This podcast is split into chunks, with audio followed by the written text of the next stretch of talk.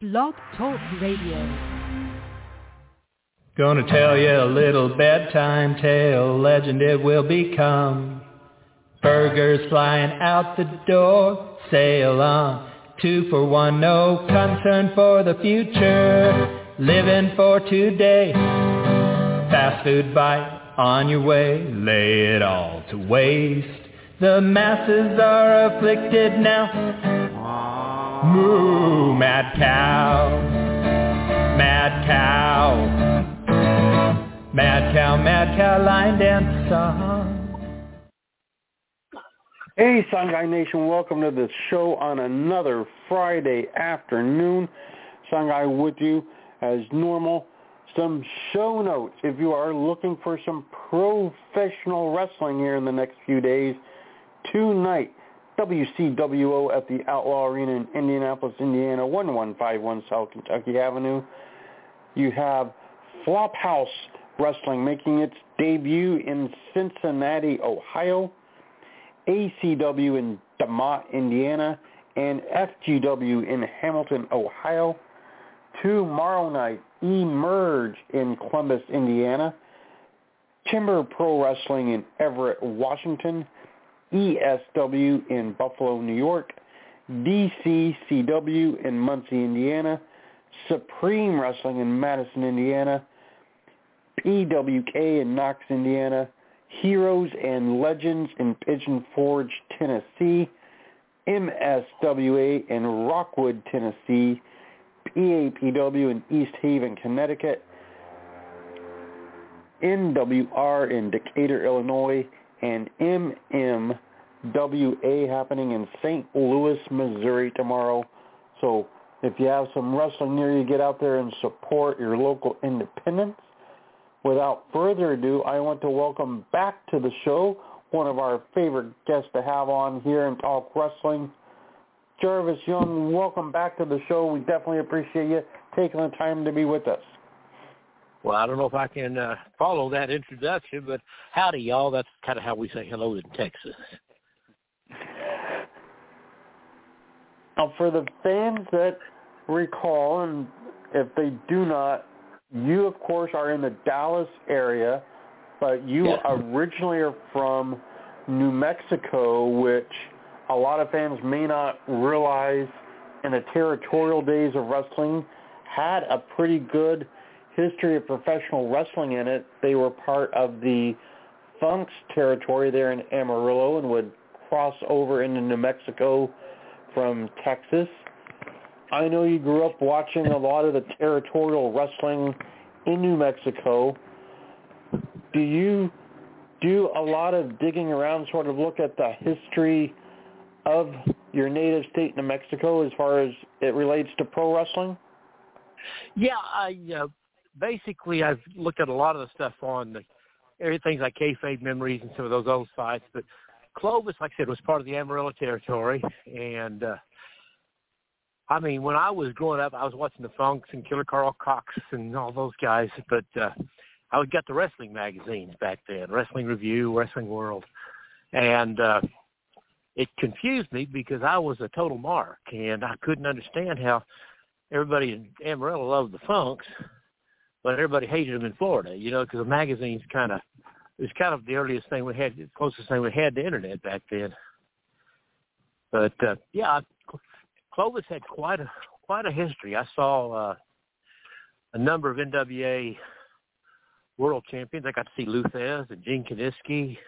Harley Race came through. Of course, Dory Funk Jr. and Terry Funk both were from the territory. I saw Pat O'Connor. It just, I mean, I saw, uh, and Dory Sr. was in good stead with so many promoters around the country. So I'd see a lot of people that obviously from, uh, he'd do a lot of. He'd do a lot of trades with Verne Gagne in the AWA. So I'd see people like Mad Dog Vachon and, uh, he also was very, uh, close to Ed Farhat, the Sheik, up in Detroit. So just about anybody that was somebody in wrestling came through uh, that area. To think of a town, about forty thousand now, but it's probably a town about twenty-five or thirty thousand. Then, but I saw some of the biggest stars in wrestling, and those days you you could live in a little town and they'd come through. You got into professional wrestling yourself later than most people get into the business, but you grew up watching sort of a different style, a different era of professional wrestling compared to what you actually did once you got in there. Yeah, well, Skandar you... Akbar was my mentor, and he taught us a lot of the old school ways. But uh, yeah, it has changed tremendously over the years. It was a different type of storytelling, and you know, it's like uh, sometimes it's just you know now it's just high spot, high spot, high spot, and I'm okay with that. But sometimes it feels like it's you know what they did in the old days. They'd build up to the uh, high spot. It's like a play, a beginning, a middle, and an end. And when you got into it, were you expecting to have people to wrestle that was going to be more in a line of what you had grown up watching and enjoying, or did you know you would have to adapt to a more modern way of professional wrestling? I knew you had. Uh, with Akbar was going to teach it old school, but he also t- he wanted you to learn the basics and the fundamentals so that you could could adapt. Uh, because a number of uh, people that AK had trained uh, were actually in the W. I mean, JBL was uh, trained by AK and uh, X-Pac and Miss Jacqueline. A lot of them, you know, of course, even though we, he was trained by Chris Adams, Stone Cold Steve Austin said that AK got his career. AK just said uh, his idea was it's okay to do these things, but he said always tell a story inside the ring. Is basically the idea that uh, AK taught us. And I I have no problem either way. I mean, I just enjoyed what I watched, but I also I still enjoy what I see today. It's just you know it, I think it was inevitable because of cable, internet, and that things that things were going to uh, go in a different direction. You couldn't keep it the way you used to. Now, in the Amarillo territory that you watched, it was known for having a lot of blood in it and big feuds usually led to matches where there was going to be blood. That's what the fans expected and were conditioned to anticipate going into a big match. In more modern times, as we learn more about bloodborne pathogens and medical technology and so forth, a lot of people in and out of the wrestling industry are of the mindset there should not be intentional blood within wrestling. Some state commissions have it in their rules that it is not allowed. I know you worked in sort of the newer era where blood was not as regular as what you may have seen it growing up, but did you have a personal opinion on blood as it relates to wrestling as a performer? Well, I think there's one thing I uh, I'm I'm not a big fan of blood, but if you're going to do it, you've got to do it. Uh, double blood matches where both wrestlers are bleeding. Uh, there's dangers like you say, different different uh, diseases. I mean, people talk about Abdullah the Butcher in the uh, uh, matches where he would bleed and so would his opponent. They said a lot of people were suing him for hepatitis. But I can remember a tag team match when I was a kid. It was Dan Miller and Wahoo McDaniel against Don Jardine and Dutch Savage. All four of them were just pouring down blood, uh, pouring blood out. And, uh, you definitely wouldn't see that today. But uh, that's what the fans, I think, back then came to see uh, because at that time they were trying to sell wrestling in a different way. They weren't talking storylines. They weren't talking uh, what's coming up. It's like you really believe that the the, the heels were the really bad guys and the faces were just all these. Akbar used to say it was. Uh, he said it was kind of like uh, dragon slaying. You know, the hero comes to slay the dragon. He said the faces were the knights in shining armor, and the hero, the the heels were the were the uh, dragons. But I don't know. I'm not. I I'm not against a little bit of blood, but I just they you you you know it depends on. uh I really don't know where I'm going with that. but uh I could never do it. I I tried to blade one time and I did the eyebrow and I went, oh, I'm not going to do that again. Yeah, I didn't want didn't want to start this issue on my head. Uh, you uh, bring up an interesting point here. In your career, uh, you say you tried it one time, but did you have opponents that would often blade themselves and get color in matches? Does that ever bother you as the person in the ring with them? I never really had a, you know, uh, the promotion I was in was Blood was pretty much uh, Skandar Akbar didn't want that type of thing in his promotion, uh, and I've seen it, but it didn't it didn't really bother me.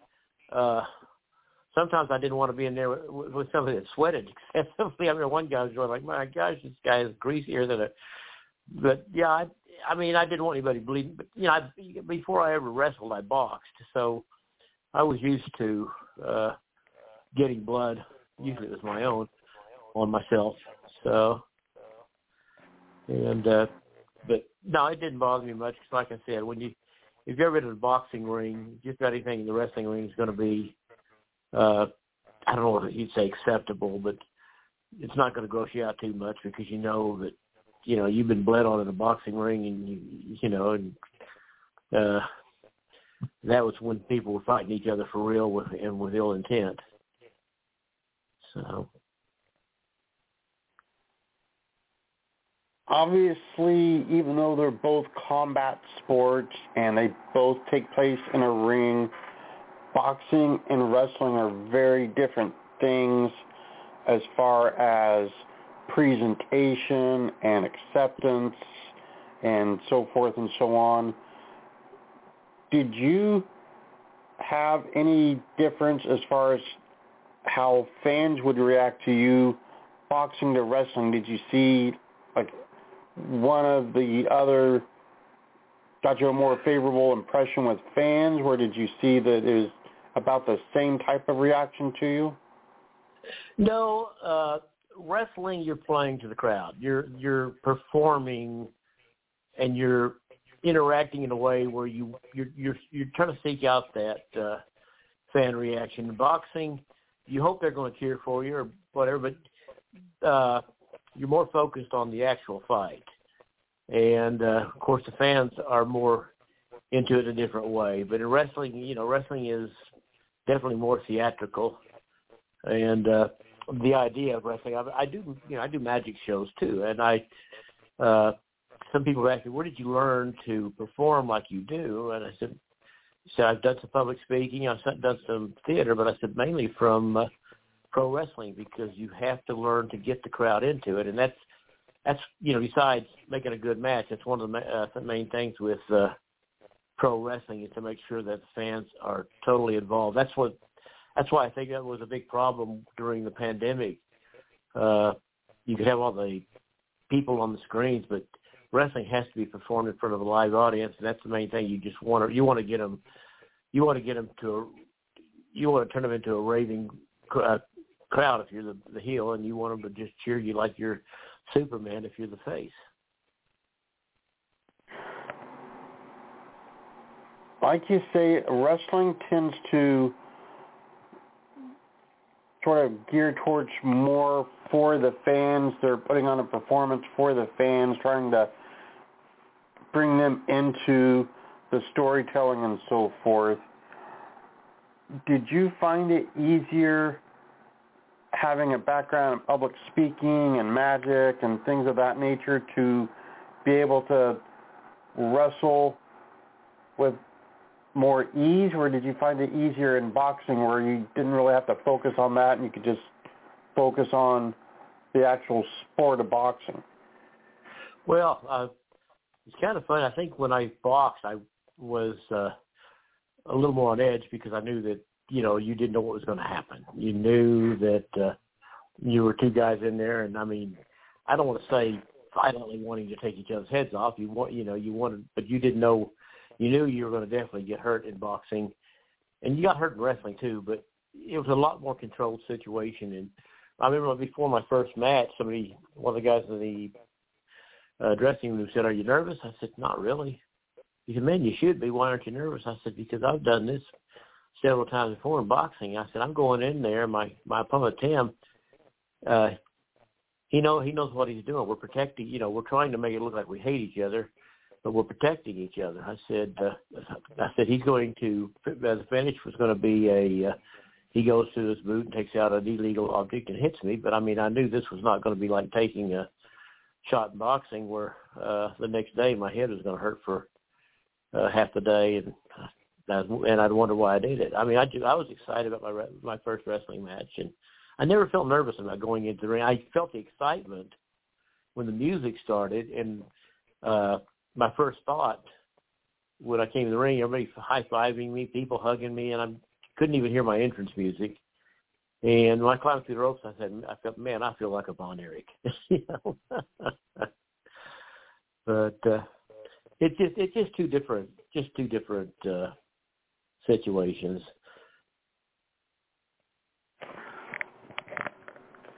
One of the great popular parts of wrestling is tag team wrestling, and a lot of wrestlers, when they get into the business, develop a preference for either tag teams or for singles for many, many different reasons. As an active wrestler, did you have a personal preference as far as wrestling in a tag team or singles? I enjoyed singles more. Uh, like I said, I've, I, uh, I, I guess I kind of enjoy the spotlight sometimes. I, uh, and I don't mind sharing it. I remember there was a guy training with me, and we are coming together, and I was so hoping I, I wanted to. I know this. I hope this doesn't come across wrong, but we had talked about doing a team calling ourselves the Ebony and Ivory Express.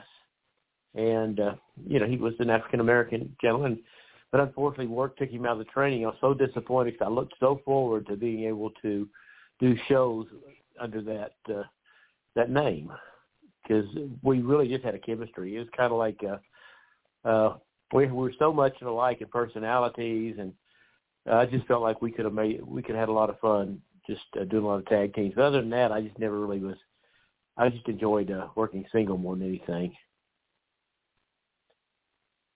And I was scheduled to do one battle royal after I'd already quit wrestling. A fellow from Midland, Texas, uh, called me and asked me if I wanted to be in a battle royal, and I said, "Yeah, that sounds like fun." And uh, then I fell off the ladder the week before and got injured, injured legitimately, and that kind of ended all my wrestling uh, dreams.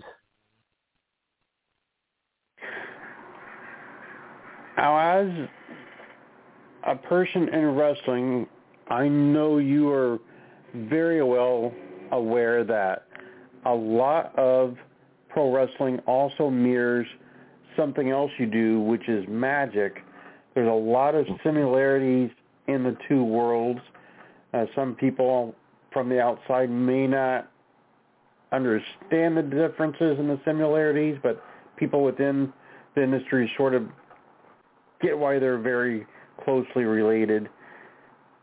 Do you think that you gravitated to one or the other based on your love of the other one? Does it two similar worlds enough that you just kind of fell in love with the both of them?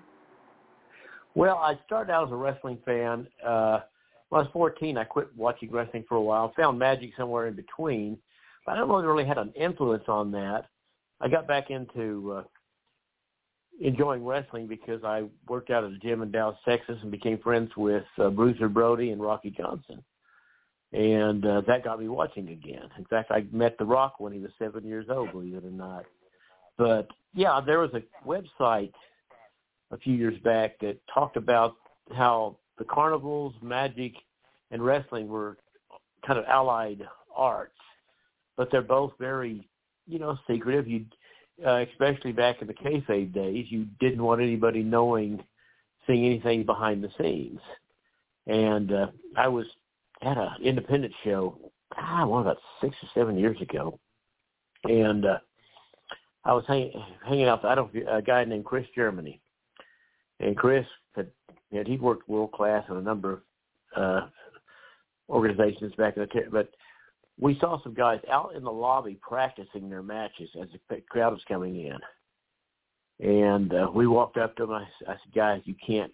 You're destroying the illusion. I said, I'm also a magician. I said, uh, no no magician would ever practice his magic tricks uh, before the you know in front of an audience. I said you destroy the mystique and the illusion, and that's basically what you have at both sides. You you're trying to uh, make people believe something or to suspend belief uh, for a while. I mean, I think no people know that uh, people know that rabbits don't really come out of nowhere in my magic show, but they also, I think, realized that uh, my friend Tim, who was Spoiler 2000, I, I think they realized that, uh, you know, we didn't really hate each other's guts, but you know, for that uh, that time we're in the ring, you uh, you want to suspend that, you want to believe, and I think it's the the uh, the job of the magician or the worker to sell that to the best to the best uh, that you can but yeah, I see a lot of similarities in magic and uh,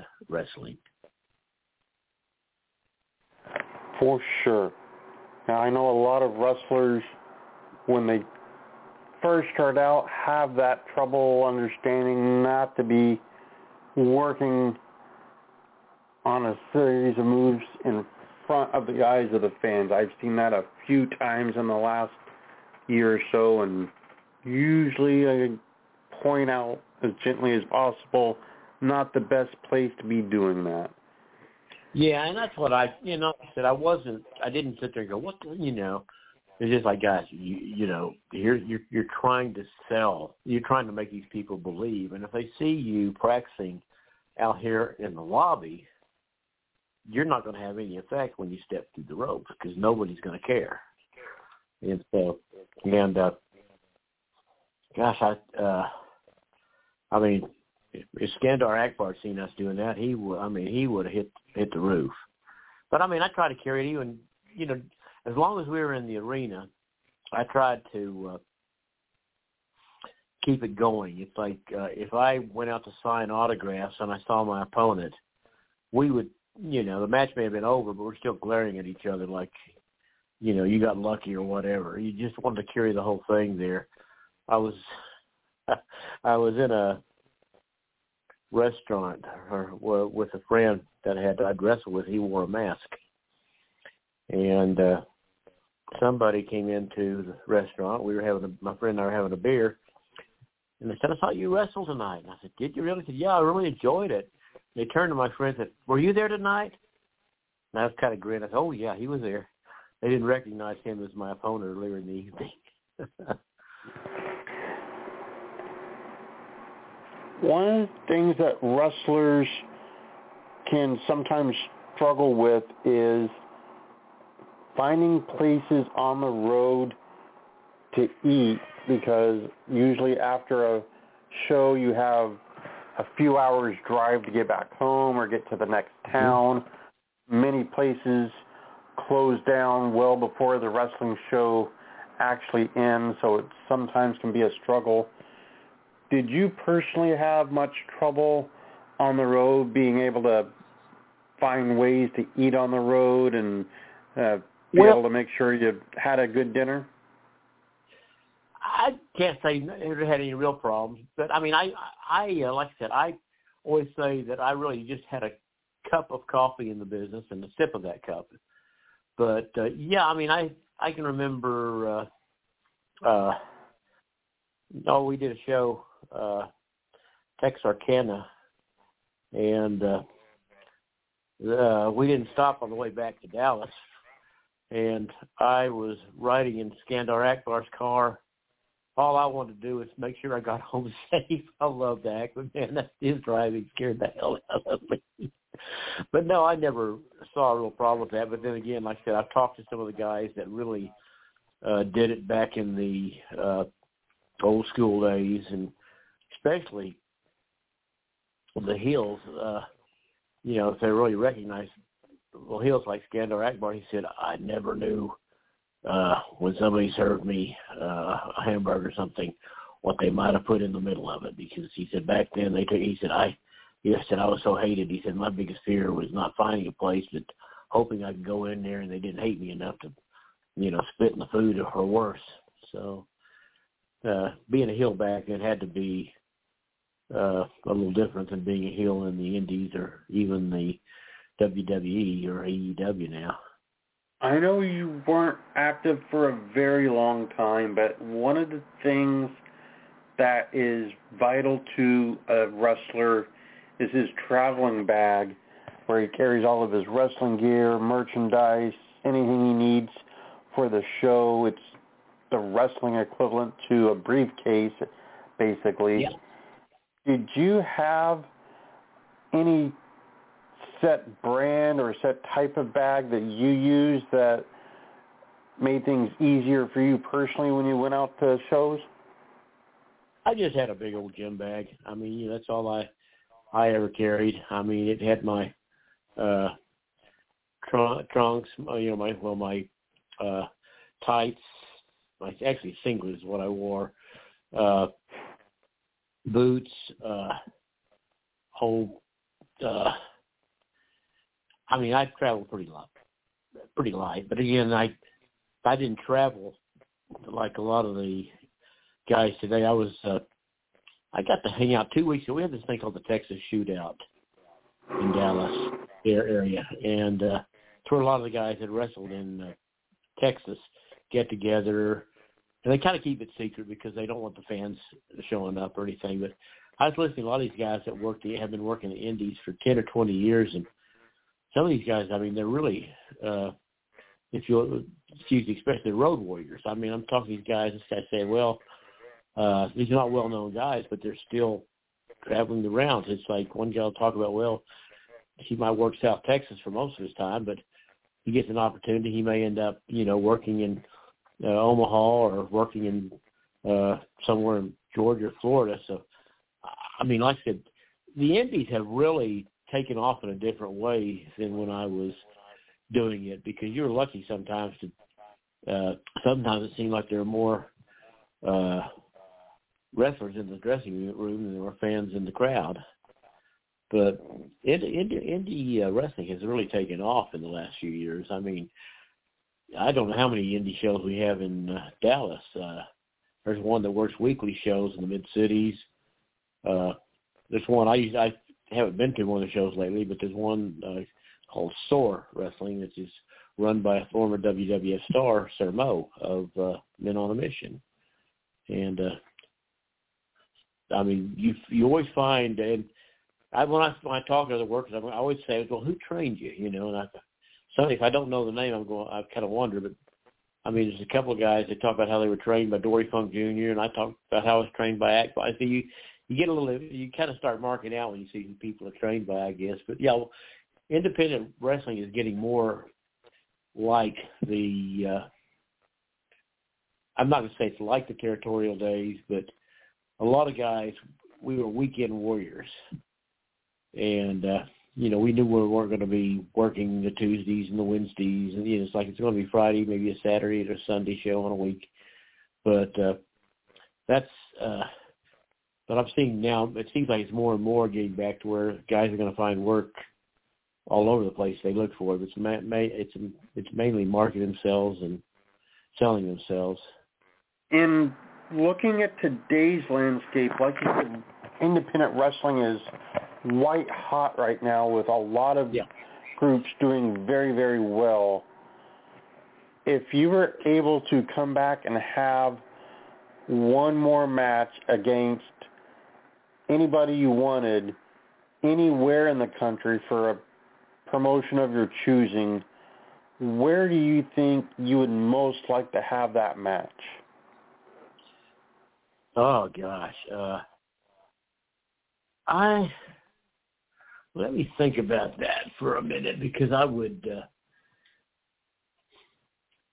I would just just be just because it was uh, such a Palace to me, I I would love to have a match somewhere, you know, in Madison Square Garden, because I mean that was the mecca of all sports arenas when I was growing up. You know, I always, when I was a kid, I said, man, I hope I get to box in Madison. There's something, there's something that just stands out, just the fact that, you know, New York being the Big Apple, uh, that would be something kind of special. You know, as a as an opponent, I wouldn't know. You know, somebody somebody wouldn't hurt me too bad because I mean, you know, I'm a 70 year old man now, so. Hopefully, if they're good enough to wrestle in Madison Square Garden, they're good enough to refrain from hurting you. Yeah, that's true. That's true. I'd I'd want somebody, you know, the kind of guys that can make you look good. Uh I mean, because there's some guys you sit and go, man, they look like they're spectacular, but at the same time they make their opponent look good. That's kind of like what Ric Flair used to do. People like, he almost, you know, he, he'd come in there. He he could tell. He, I remember he was talking to some guy that was really nervous about getting in the ring with him, and Ric said, "I'm going to make you look like." uh uh Dad, who was I going to say? I'm, anyway, uh he said, "I'm going to make you look like Ricky Steamboat tonight." Because Flair knew how to make, and that that's what helped me my first few matches. I was in there with a guy that uh was so well versed and so experienced. I mean, he could he could have made anybody look like a star. And I think that's why Akbar put him me in there with him that first night because, like I said, this guy's going to guide you through it. And uh, you know, didn't didn't feel a thing. It's kind of, I think somebody we in Texarkana, I can't remember somebody was wrestling against Greg the Hammer Valentine, and I said, "What was it like?" And they said, "Didn't even feel him." You know, didn't even feel him. I've worked with Greg the Hammer Valentine myself, and that is I've very the, accurate. I've got the DVD. You sent me the DVD years ago. Indeed, yeah. Yeah, I've still oh, got that DVD. I watched. I watched it recently. I he did put over to the locker room how he slaughtered me as a way to kind of fill me up, but yeah, in reality, I never felt it. Now, looking at things from a fan's point of view, if you had the ability, knowing what you know now, to go back in time and attend a show in any territory where you hadn't previously attended a wrestling event, what's the one territory you would want to go visit? I would like to have seen uh, the mid 1960s uh, AWA when you where you had uh, Dick the Bruiser and the Crusher versus Harley Race and Larry Hennig. It was just stacked with so many uh, monsters. I mean, of course, that's what I was reading about in the wrestling magazines, and uh, just the idea of uh, you know Dick the Bruiser, especially, just seemed like this myth- mythical monster. Uh, I think it. I think at the time, I think Bruiser was more well known than Crusher. I think in retrospect, people remember Crusher more than they do the Bruiser. But I just really thought because I had I had pen pals. We trade uh, programs uh, uh, with each other, and I'd get a pro. You know, I'd get one of programs from Chicago, and I'd give them one from Clovis. We just pass them around. I think the one wrestler I, as a kid, that I wanted to see that I never got to see. I was a big fan of uh, Dick Beyer, the intelligent, uh, the sensational intelligent destroyer. But I never got to see him wrestle, and uh, I don't know what it was. I just had to say I I, I had a big thing about mask wrestlers back then because the gimmick was different back then. You know, you the mask wrestler would come in and beat everybody up, and yeah, the one show at a time you're going, I hope they unmask him. I hope, and of course, on rare, uh, except on rare occasions in the major territories, uh, the wrestler rare, very rarely got unmasked but I had I was really big on things like you know Spoiler, uh, the Intelligent Sensational Destroyer, and some of those guys back then. Those were my those were my guys. I would love to gone somewhere and seen the Destroyer wrestle back in the '60s. Now, in later years, did you watch very much of the Destroyer's son, Kurt Beyer, when he was wrestling? No, I didn't. It's funny. Kurt and I are Facebook friends and I've gone back and looked at some of the uh, uh, YouTube stuff about Kurt, and it's funny. I can remember a picture of back in the '60s, a wrestling magazine where he was just a little bitty guy, and his dad had his had his mask on. He had had a little mask on Kurt. But I've not met Kurt, but Kurt sounds like I'd love to get up to uh, that area and just visit with him. I think I'd have a good time just sitting down, sitting around having a few beers with him. For sure.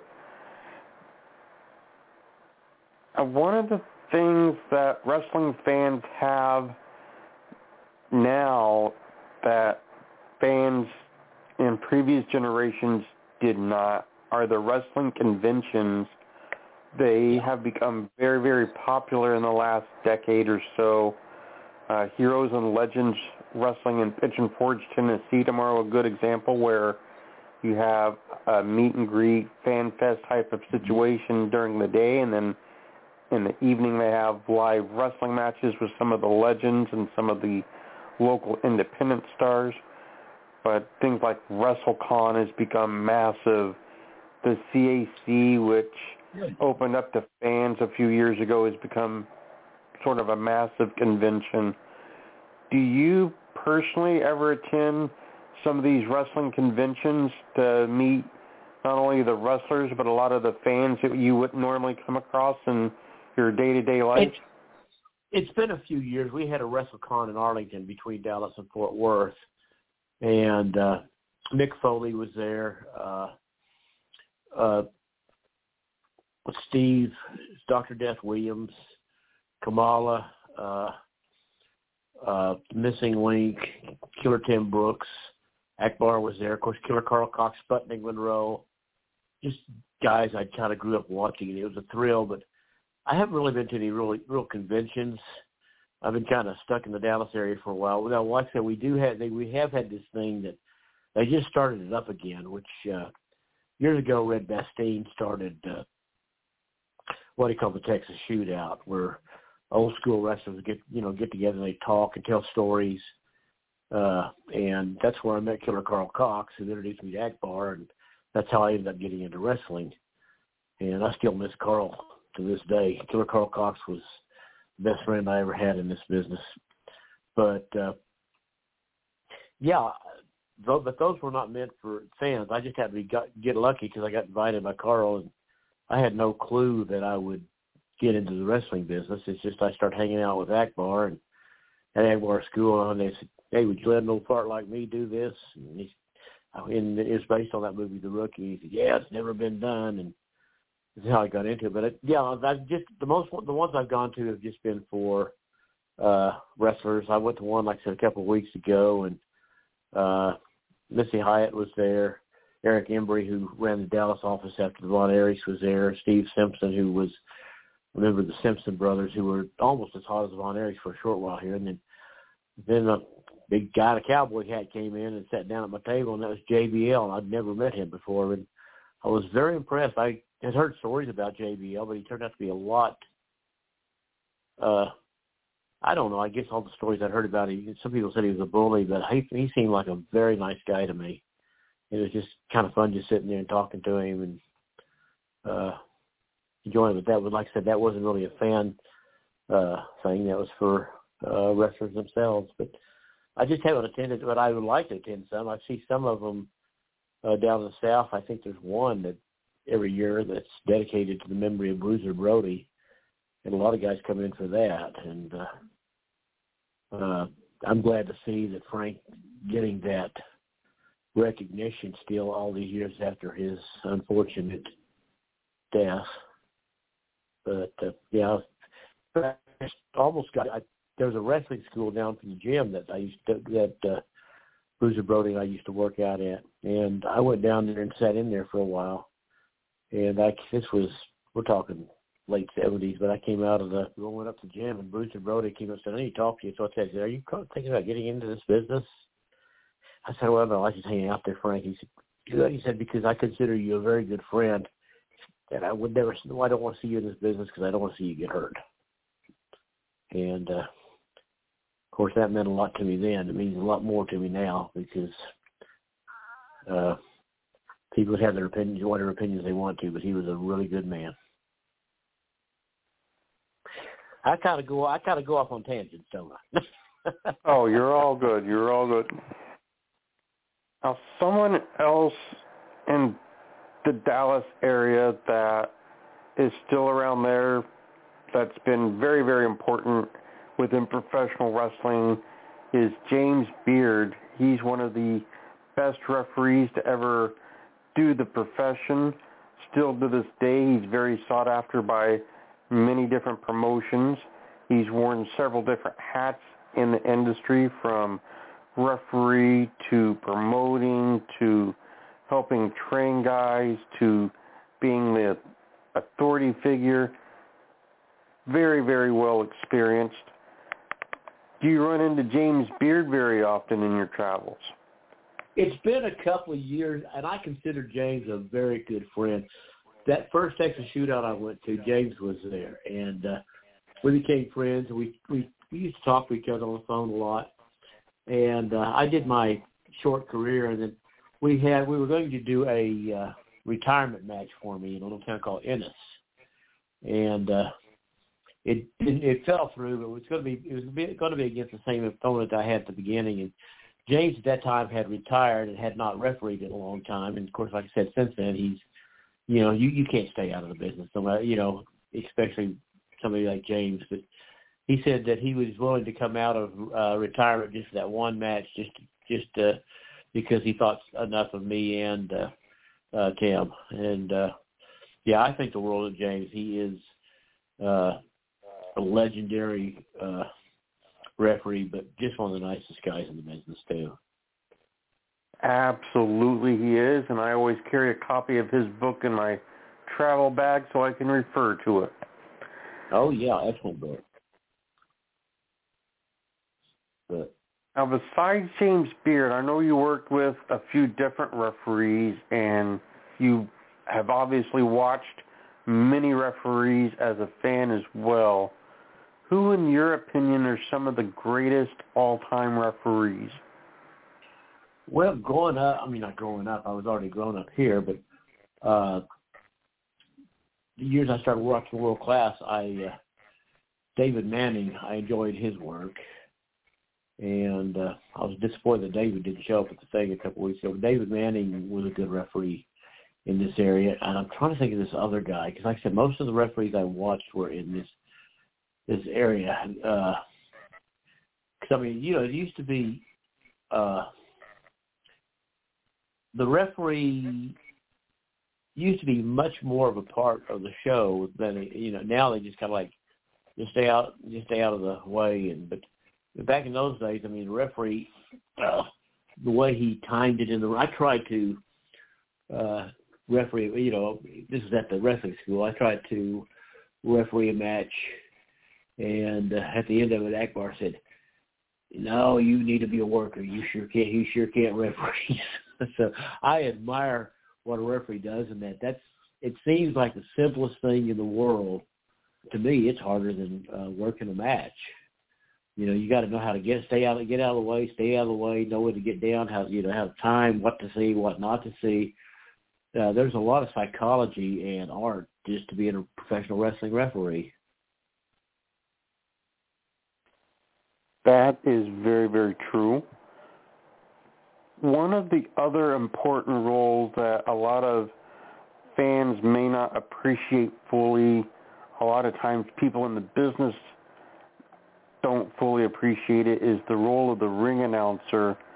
They're a vital part of the success of a show because a lot of fans see them rightly or wrongly as the man in charge of a given show, they look at the ring announcer as the person giving the information, and a lot of times in their mind, that makes him the person in charge of the show.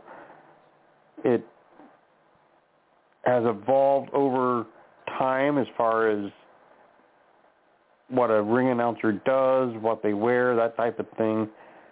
Who are some of the better ring announcers do you think historically within professional wrestling? Well, uh, I can go. But I started to say Gordon Solie, but I don't think of Solie so much as a ring announcer as a uh, commentator.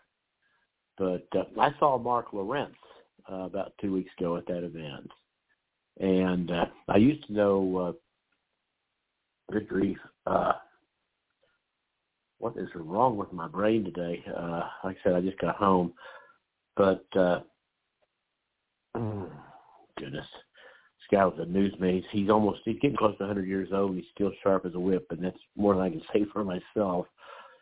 Uh, terrible. You can see somebody you can't think of their names, but. uh are you talking about just the, are you talking about the ones that are doing the are sitting at ringside giving the uh, commentary, such as like when Gorilla Monsoon and uh, Bobby Heenan.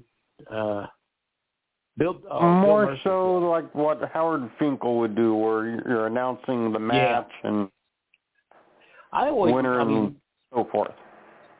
I liked Bill Mercer quite a bit, but uh, but that's because I I got to know Bill, and uh, Bill I mean, Bill actually did some announcing for you know the Cowboys and Rangers, and was actually involved with some of the reporting of the Kennedy assassination. But I always kind of like Bill Mercer for some reason. Bill just seemed to. I, I like to see how it interacts with the wrestlers. It's not just, ladies and gentlemen, here's this guy, that guy, and steps out ring. Somebody is like gets in the middle of the ring and he's interviewing them, and I always enjoyed the interaction between Skandar Akbar and uh, oh, I mentioned a minute ago. Uh, anyway, uh, Mark Lowrance because uh, Lowrance would be in there and Akbar would do his thing like, Kerry Von Erich, you don't stand a chance tonight when you step in the ring with Kamala. Mark Lowrance would start to say something and Akbar would go, shut up, Mark Lowrance, I ain't you talking yet. Of course, Lowrance would act indignant, but, you know, just the guys that were able to just uh, do more than just grab the microphone and say, in this corner's this guy, in this corner's that, and just exit out of the ring. I like, and I liked Finkel. I really did. I, I thought he was uh, entertaining. And of course, uh, uh, I enjoyed Mean Gene Okerlund. But there's just a number of there's so many of them I've seen that you know are, are very obscure, but they they just knew how to. If, like I said, you you think of a good ring announcer, and people will talk about like well in the Dallas area, uh, everybody, you know, of course, the names are beginning to fade to a lot of people because it's another generation. We're talking 40 years now. But there's a lot of people that, you know, you mentioned old school wrestling, and they'll remember Bill Mercer and uh, Mark Lowrance as quickly as they'll remember a lot of the wrestlers. So, uh, I mean, a ring announcer in his own right becomes celebrity within a territory. Something, and uh, I'm I am looking forward to seeing the uh, Von Erich movie that's coming out too. You've heard about that, I'm sure. Absolutely, with uh, Zac Efron, I believe, starring in it. Yeah, he's going to play uh, Kevin. I've seen pictures of him. He looks like he's gotten so bulked up. He looks almost like he, he could play Kerry.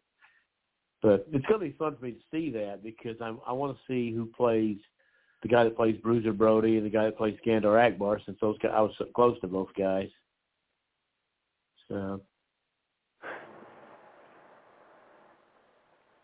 One of the things in the last 20 years or so that has become very popular with wrestling fans and people within the business for that matter are the books about wrestling and individual wrestlers ever since Mick Foley had yes.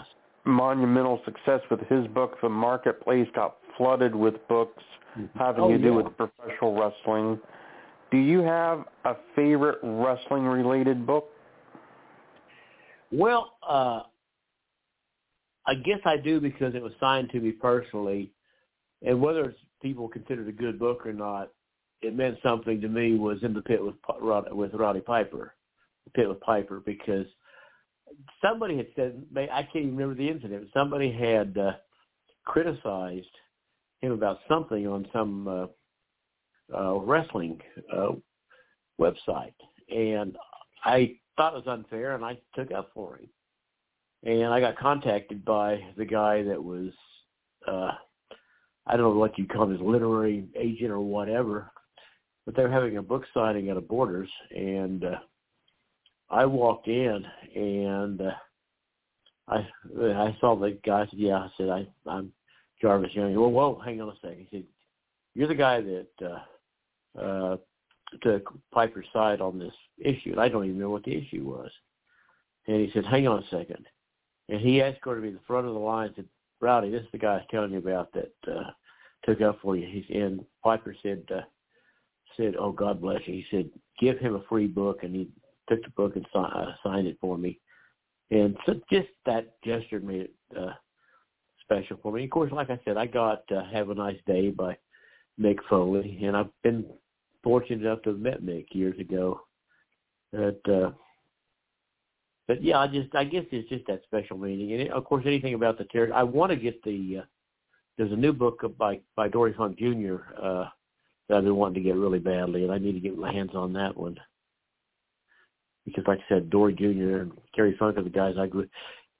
Fact, if there's any wrestler I could meet, I could sit down, and of course I, I'd say this maybe a couple of years ago because I understand he's not quite himself. But if there's any wrestler, I would love to just sat down and just uh, had had dinner and a beer with. It would have been Terry Funk, just because I could love would love the stories about him, and just love to talk to him. Do you have in your collection one piece of memorabilia, whether it's a book or a program or pair of tights or anything like that, that you would consider your standout in your collection?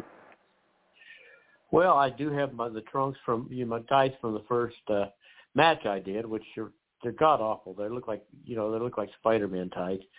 But I mean, those the boots I wore, I, those are special. But as far as other things, I used to collect wrestling posters that they put in the windows in my hometown of Clovis, and uh, the one I favored most was a poster.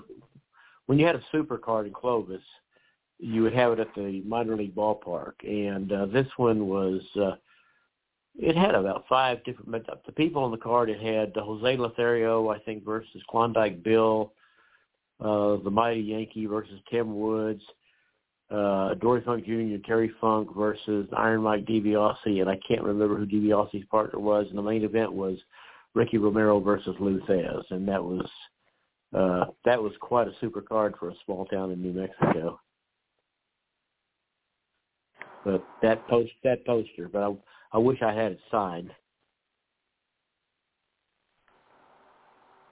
Well, we are getting to the last few minutes of the show, and I want to make sure there's ample time for you. If you have absolutely anything at all you would like to say to the listeners, plug and promote anything you want, any upcoming things you're doing, social media, your favorite barbecue place, anything you would like, floor is all yours.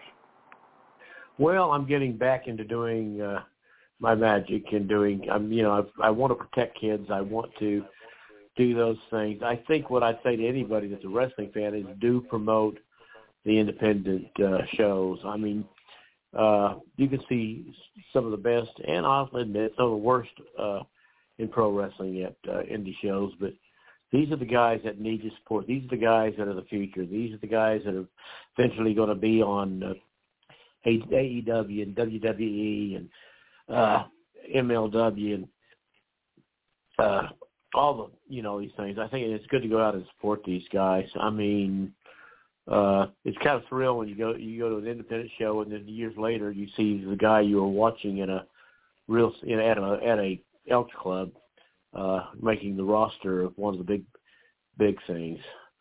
And uh, yeah, I mean, I'm sitting around right now. I've been uh, my mind's been a little bit on the events that took place in the Dallas area this last weekend, and I uh, went to this. It was a mass shooting north of Dallas, and I went by that memorial service. And I guess I just wish that I just wish we would all learn to. I just wish that some way or another these things would never happen again. But I know they will. But I don't have anything really to promote. But uh, you know, just take care of each other and uh, go out and enjoy some wrestling and uh, make the most of life. Jarvis, as usual, it has been a pleasure having you on the show. We very much appreciate you taking the time to be with us. And anytime you want to swing by and talk some professional wrestling, you're definitely welcome back here. Man, I, it was my pleasure. And like I say, I got about a I, I'm going to watch SmackDown about an hour. So you know, I, I see. I still watch it. not, not what I, I, and I still enjoy it. I, but I'm, you know, I go like, okay, I would have done this. I would have, but I always like to guess what the next thing coming is. That, but uh, yeah, I'll be watching that in just about an hour. All right, well, band, if you have not, if you can find it on the YouTube, go watch Jarvis's time in professional wrestling. You can also find him up on the Kayfabe Memories memory board. Uh, so there's ways out there to get familiar with him. We will be back with you on Sunday afternoon. Coming up this Sunday, we have the brother of a Turnbuckle Turmoil Hall of Fame member, Kevin Sullivan, on the show. We have Dave Sullivan coming to the program. You might know him best as the Equalizer from here in the Pacific Northwest, or Evad from when he was a Hulkamaniac. But Dave Sullivan joins us on Sunday. One week from this very day, we are rejoined by another Turnbuckle Turmoil Hall of Fame member, Paul Freakshine. He will be back First time he's joined us since his brain surgery a few months ago, so we're delighted he is well and able to join us. Everybody continue to stay safe out there. Go find your local independent wrestling. Support them. Buy some merchandise. Support what they do. And we will talk to you soon. Thank you, Jason.